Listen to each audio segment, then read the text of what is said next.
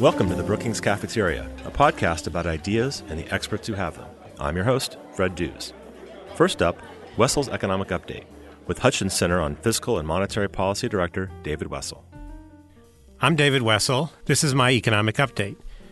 The president's budget is an annual Washington ritual. Every president since Warren Harding has been required by law to submit one.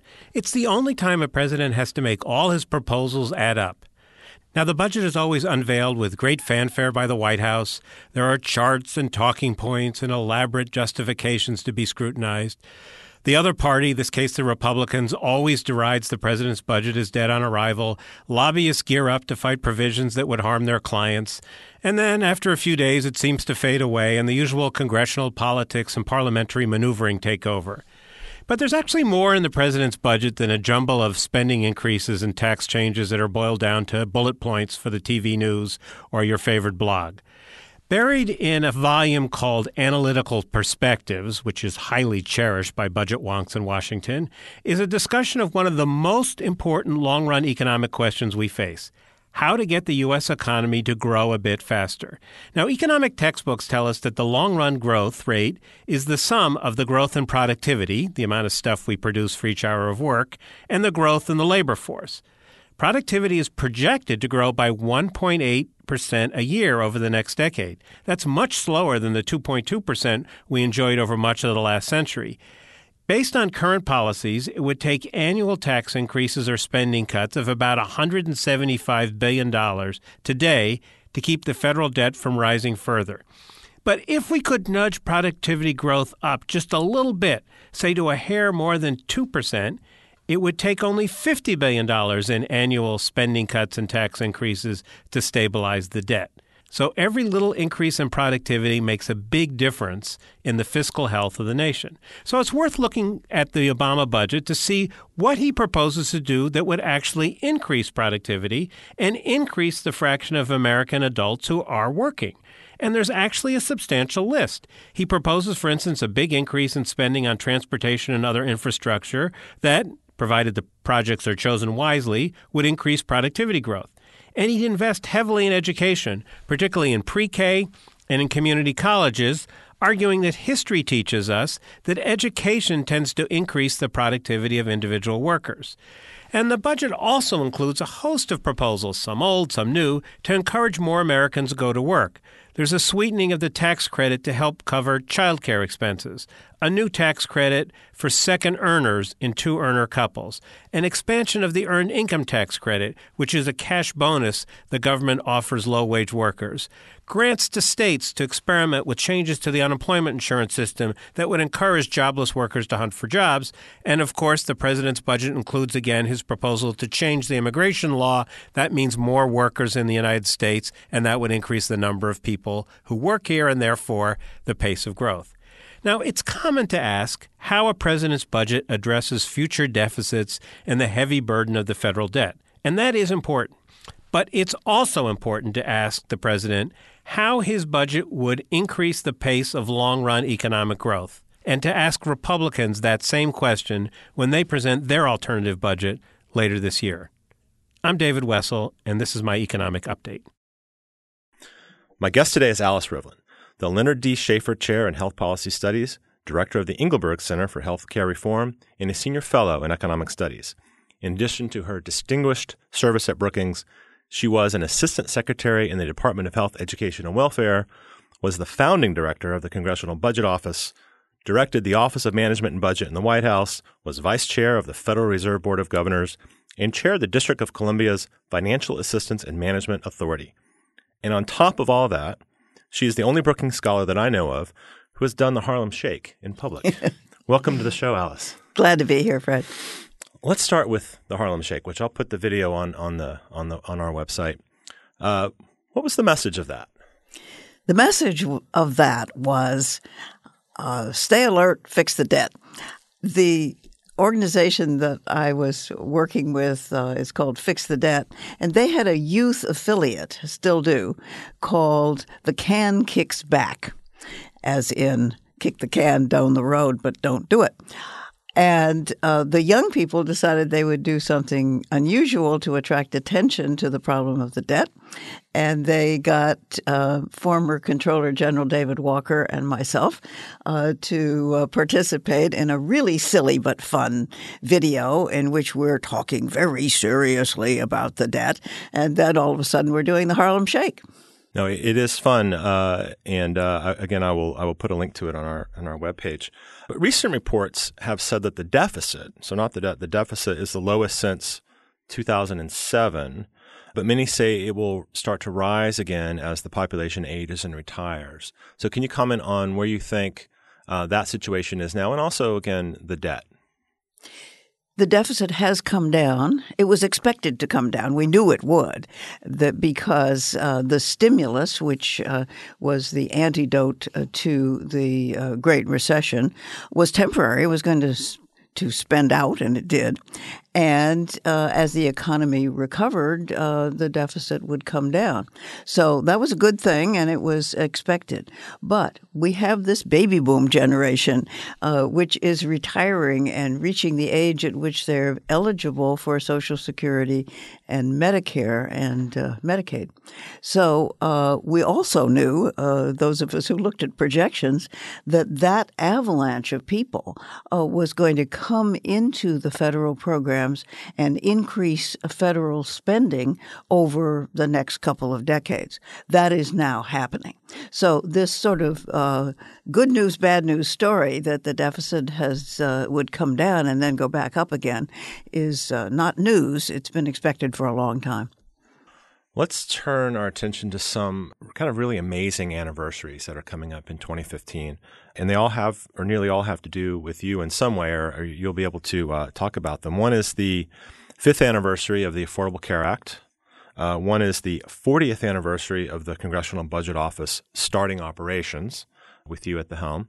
And also, we have the 50th uh, anniversary this summer of the creation of both Medicare and Medicaid. Right, but, that's a lot of anniversaries. And not a nice kind of round divisible by five anniversaries. We love anniversaries with round numbers, that's, don't we? Exactly. Let's start with the Affordable Care Act. That's that's still on a lot of people's minds these days. It's still a controversial issue in the political scene. If, if I could pose the question this way, how is it doing in your estimation? It got off to a rocky start partly because it was politically controversial, and partly because the most spectacular technological failure in a long time was the initial failure of the exchanges uh, to to work. Uh, big uh, electronic problem, and uh, uh, when you have a big system like that going up, it often doesn't work the first time, and this one didn't, and it failed in a spectacular way. I think the Affordable Care Act is actually doing quite well. Now, it may be the fifth anniversary of the passage of the legislation, but it's only a little over a year that the exchanges have been activated and people were actually getting uh, insurance coverage and using it. But uh, millions of people are now covered who weren't covered before, and though there been, were initial glitches, and there may be some more, uh, the act is actually doing what it was supposed to do. It was supposed to extend coverage of health insurance to people who, for various reasons, didn't have it. Either they weren't covered by employers, uh, or uh, they were working but they uh, didn't uh, have coverage, and they weren't poor enough to qualify for Medicaid, so they just weren't covered at all. What about another hoped for uh, effect of the Affordable Care Act, which is to drive down costs or, I guess, limit the increase in the growth of costs. Where are we with that? Remarkably, cost growth in healthcare has slowed dramatically. Now, nobody is quite sure why that is happening.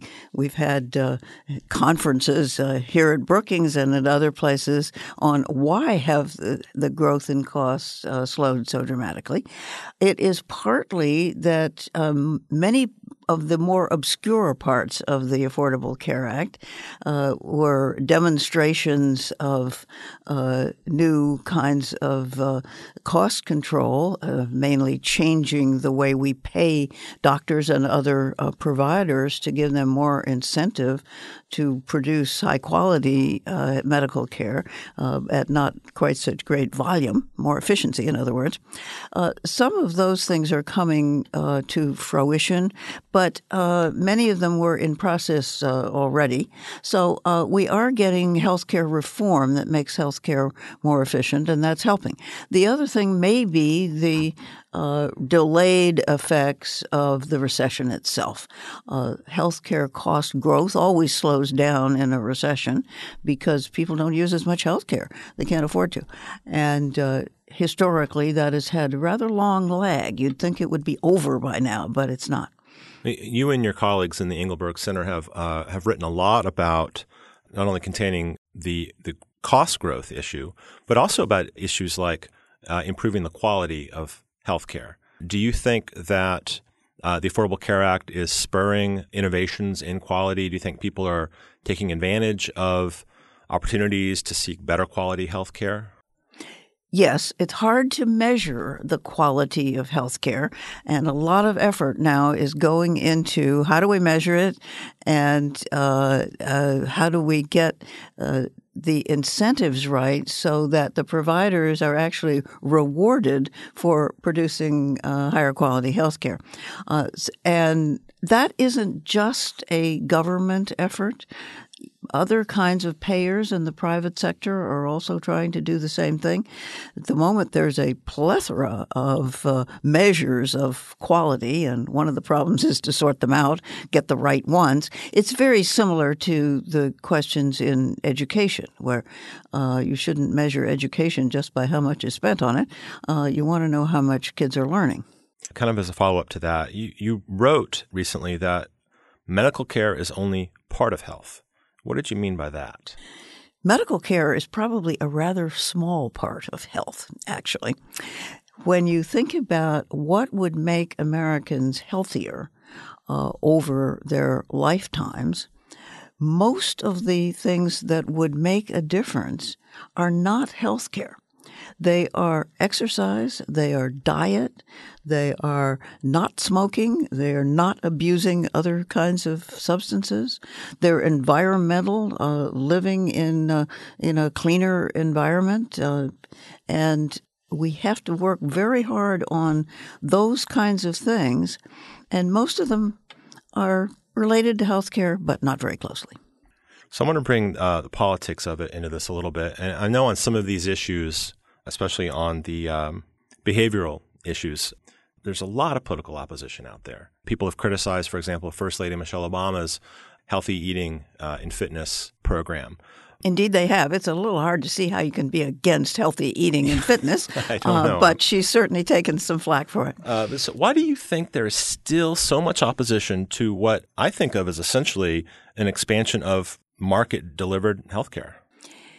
Well, the expansion of health insurance in the Affordable Care Act is definitely uh, an attempt to use the market uh, to uh, expand coverage and to help people choose the best health insurance plan for them. That's what the health exchanges are.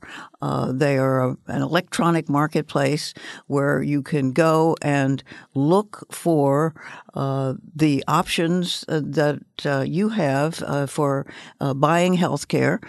there are a lot of different plans at different levels, and they cover different things. And you get an array of those.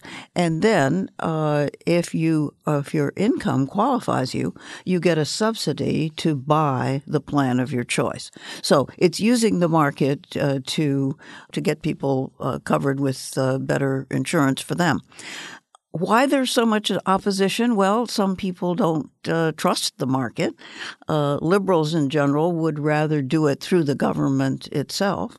Uh, conservatives tend to like market driven solutions. But since this one was proposed by a Democratic president, uh, many uh, conservatives who otherwise would like markets are saying, well, markets are uh, very rough on people and uh, it, sometimes premiums go up. That's true. And uh, sometimes it's hard for people to choose and so forth. One of the chief uh, challenges out there to the Affordable Care Act, many are saying, is the Supreme Court case King v. Burwell, Burwell being the uh, Secretary of Health and Human Services. Yes, Sylvia uh, Burwell, a good friend of mine. It, and it rests on uh, what many call a simple and very correctable error in the text of the bill. The case is, is going to be heard by the court very soon. I guess we'll hear a decision in you know, May or June or something. What do you make of this case and its potential threat to the Affordable Care Act? It's an unfortunate symptom of the polarization of our politics at the moment. Uh, I think there's no doubt, and most people think there's no doubt, uh, that the Congress intended to extend the subsidies under the Affordable Care Act to all Americans who qualified for them, no matter where they lived. That's a normal thing that Congress would do. The act was carelessly drafted. Uh, there were different versions, and somehow in the end, uh, somebody uh, wrote uh, a section that said the subsidies were only for the state exchanges. And uh, actually, most of the states are now on the federal uh, exchange.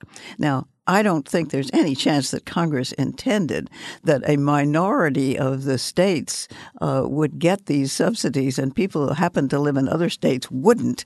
However, that's the way it reads, uh, strictly uh, interpreted. So uh, the court has got to decide uh, will uh, we invalidate uh, this uh, these subsidies in the states where the federal government uh, uh, runs the exchange, or will we go with what an interpretation of the intent of Congress? In normal times, this would have been corrected uh, right after the bill was passed. Uh, normally, when uh, we don't have such bitter uh, political polarization, what happens after you pass any major piece of legislation is a piece of corrective legislation where they get the glitches out. There are always some glitches. Uh, but that didn't happen this time, and the Congress is so divided that it basically can't happen. So we'll see what the Supreme Court does. Uh, they may go with intent of Congress. They may go with strict interpretation. Uh, if they go with the strict interpretation, then the Congress will have to decide uh, what uh, to do, or individual states will have some options too. They can say, well, this federal exchange, we decided to go with the federal exchange, so it's really our state exchange. Well, it's a very serious issue. I, I, know we'll we'll be looking to uh, to you and many of your colleagues in the in the Engelberg Center for uh, analysis and commentary on that when it when it comes to pass. Let's go back in time a little bit. Forty years ago, you took the helm as the first director of the Congressional Budget Office, and then you led that uh, organization for eight years. Can you reflect on what it was like to stand up an entirely new agency? And why did it come into being, and what was it like to to run it? It was very exciting. The CBO was my favorite job because not very many people get to start a new government agency. That's very nervous making. It's very stressful, uh, like starting any new thing. Uh, but when it works, and the CBO has, it's also very exciting and rewarding it became about because the Congress at that time did not really have a an organized way of considering the federal budget, believe it or not. And they got into an altercation with uh, then President Nixon in uh, 1973 74, uh, in which he was impounding funds, that is, not spending funds that the Congress had appropriated. That's a big no no if you're a president and the Congress thinks the power of the purse is given them by the Constitution, which it is. So uh, the Congress used that excuse, in a sense, to do what they should have done anyway and set up a budget process with budget committees, one in each house, and a new organization called the Congressional Budget Office that would give them an independent source of analysis and basically numbers. Uh, I just want to, I guess, pat Brookings on the back a little bit. In my study of it, of the eight directors of the Congressional Budget Office, I believe four were or have been Brookings scholars. Uh, uh, I think that's right. so uh, today, uh, the CBO is back in the news because um, the the new Republican majority in Congress have changed to something called dynamic scoring. Can you explain what that is and whether you think that undermines the the objectivity of the agency? When a bill is before the Congress, uh, the job of the Congressional Budget Office is to give it a score, meaning how much will it cost? Uh, uh, how will it affect the federal budget? And normally they look at what will the spending be, or if it's a tax bill, say it's a tax cut, uh, how much revenue will be lost.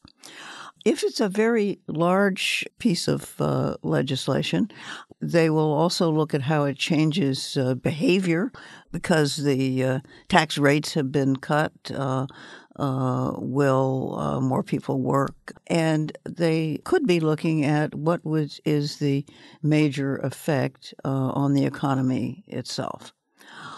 And sometimes they do. For example, when the recent immigration uh, reform was uh, proposed, they uh, said a big increase in immigration would benefit the economy.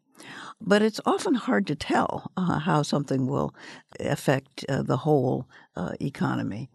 And the reason Republicans are interested is they would really like to have the CBO score tax cuts as very beneficial uh, to the economy and uh, ignore the downsides, like they raise the deficit and that might raise uh, interest rates they're not so enthusiastic about doing dynamic scoring on the spending side. For example, a big infrastructure bill uh, would create jobs and um, probably enhance the future productivity of the economy and have it grow faster. Uh, but if you believe in small government, you're not so enthusiastic about having uh, that done. I think we are moving toward uh, doing as much dynamic scoring as is reasonable and based on actual fact. Uh, I don't think it will make very much difference. Let's turn now to Medicaid. And this actually would take us back to the Affordable Care Act uh, in many respects. So it's the, the 50th anniversary of, of both the Medicaid and Medicare programs. Uh, and one of the issues in the news these days is whether uh, states will expand their Medicaid programs under the Affordable Care Act. A lot of Republican governors initially declined to, but we've seen a few have either accepted the expansion or are developing their own programs to expand Medicaid. Can you uh, can you talk about whether you think more Republican governors, more governors in general, are going to accept Medicaid? What the implications of doing it and not doing it are? The Affordable Care Act was designed to expand insurance coverage in two ways. One was uh, to allow people to buy insurance on the exchanges and get a subsidy to do that. And the other was to expand Medicaid so that it applied to people who uh, were uh, just above the the poverty line. And um, the Supreme Court said uh, that uh, that had to be optional. So some states did not expand Medicaid, and that left a really uh, peculiar situation because there were some people who didn't qualify for the subsidies on the private exchanges and didn't qualify for Medicaid either. They were in between. Uh, gradually, I think the uh, states that didn't expand Medicaid are realizing that's a problem. They've got a lot of citizens who aren't getting uh, the benefits that uh, people are getting in other states. Some of them will simply uh, expand uh, Medicaid, uh, but some of them are going for waivers of the exact Medicaid uh, provisions. Um, and the federal government is allowing them to do this, saying uh, essentially, give us the money and we will figure out a, a, way that is more in accord with the way we want to do things uh, to uh, cover uh, these people. And that may be uh, giving them a subsidy to go on the exchange. I want to uh, take us back for a couple of questions back to healthcare uh, because then I want to go into what the Engelberg Center is is doing these days uh, and Brookings in general on healthcare. Um, one of the things that you and, and colleagues have pointed out is that that 18% of total national spending in this country, or about 18%, is on healthcare. Whereas in other advanced uh, countries like Canada and, and, and, most of Western Europe, Western yeah. Europe is maybe around 12%. Why does healthcare cost so much in the United States? Well, one reason is we're not very healthy compared to some of those uh, other countries. Another is that we pay our health professionals, especially uh, doctors and especially specialists, uh, at a higher rate. Uh, if you're a doctor in Canada or the UK or even France or Germany, uh, you don't make as much as the top ranking um, doctors in the United States make. And we actually use more specialists than they do. They rely more on primary care docs uh, and, in some cases, on other health professions, uh, midwives and nurse practitioners and so forth, uh, who don't earn as much. So it's partly that. Uh, it used to be that we had fancier equipment, uh, but that uh, is less of a source than it used to be. We also have very high administrative costs for our, health system because it's so complicated uh, and so fragmented. We don't have a single payer system as many uh, countries do. Uh, we have a whole lot of payers, public and private, and that raises the administrative costs quite a lot. I'm, I'm going to add uh, to the show notes of this podcast a, a, paper that you and Mark McClellan, your colleague Mark McClellan, worked on. Uh, improving health while reducing cost growth, what is possible? And you, you pointed out a few ideas, so I'll, I'll, I'll make that available. One of the things that some people suggest is that maybe healthcare should be more like an open market where people understand the prices of, of uh, goods and services and maybe they can shop around. But is it really feasible for a consumer of healthcare to shop on an open market for health services the way that we might shop for a car or a toaster? No, I don't think it is. It is, however, feasible to shop for a health plan. Uh, and that's what the Affordable Care Act allows you to do. And uh, it uh, does uh, does seem to be working. Uh, Part D of Medicare also allows you to shop for a drug coverage uh, plan, and you can shop intelligently if you have enough information about what the plan covers and uh, what uh, the outcomes have been for the people who are in it. Now, this last part, we don't do very well yet. Uh, we don't have much uh, information about uh, the outcomes of healthcare that's uh, that's public. Now, some states are beginning this, and we have some uh, information on death rates by hospital and so forth.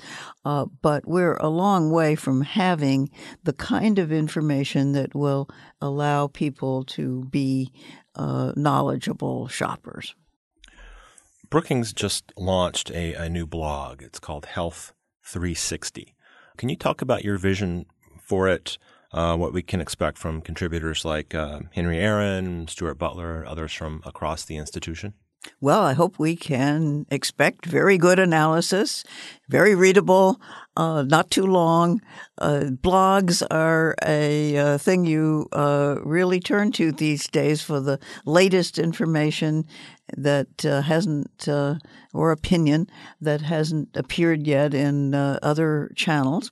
And we hope that the Health 360 Brookings Health blog will simply uh, add to the level of conversation about healthcare policy in Washington and at Brookings will uh, uh, be the go-to place or a go-to place for people who are interested in health policy and will also at the institution uh, rev up the conversation across our uh, divisional lines uh, so that the government studies people are talking more to the economists and, and so forth.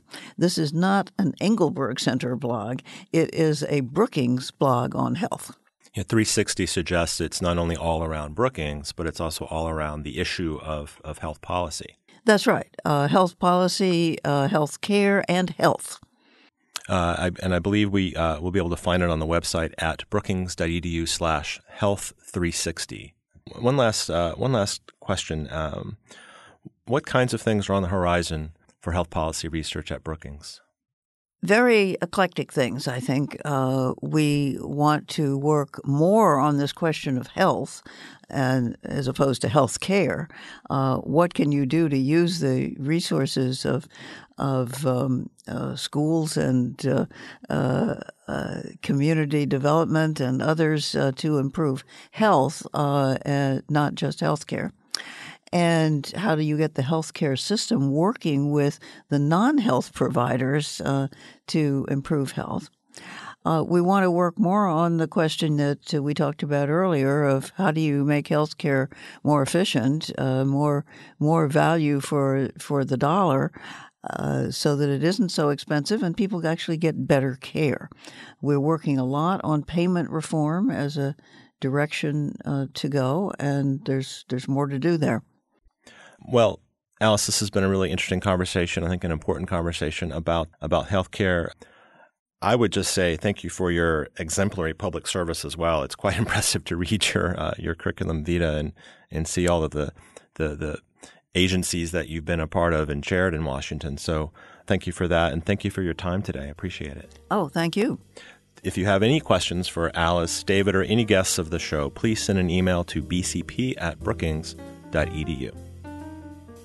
This podcast is made possible by the production skills of Zach Kulzer, the art design of Jessica Pavone, and web support from Rebecca Viser and Eric Abalahin.